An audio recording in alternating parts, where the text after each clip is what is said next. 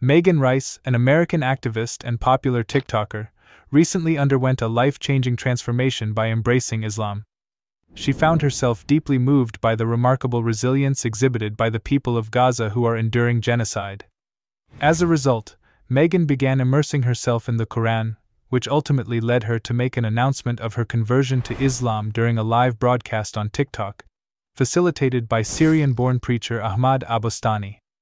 During this heartfelt moment, she proudly pronounced the Shahada, the testimony of faith, and expressed her newfound sense of safety and comfort in wearing a hijab. During a recent live broadcast on her TikTok page, Megan captivated viewers as she proudly proclaimed the Shahada. Okay. Okay, Bismillah. Ashhadu. Ashhadu. Anna. Anna. La ilaha. Oh, Allah and la ilaha and إلا ilaha illallah illallah wa ashhadu wa ashhadu anna anna muhammadan muhammadan rasulullah.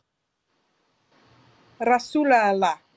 Signaling her conversion to Islam. Her inspiring act garnered attention, particularly in the Arab world, where she has gained fame for her unwavering support of the Palestinians who are enduring the atrocities of genocide.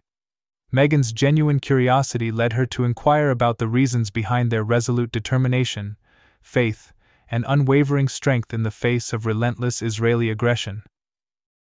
I made a video expressing my admiration for the Palestinian faith, and people commented, Well, yeah, girl, that's Islam. Have you read the Quran? You should probably read the Quran. She explained in a video on her TikTok account. At Megan B. Rice. She continued saying, I have time, and I am curious to research and learn. I have started reading the Quran to know the secret of the source of the strength of the people of Gaza.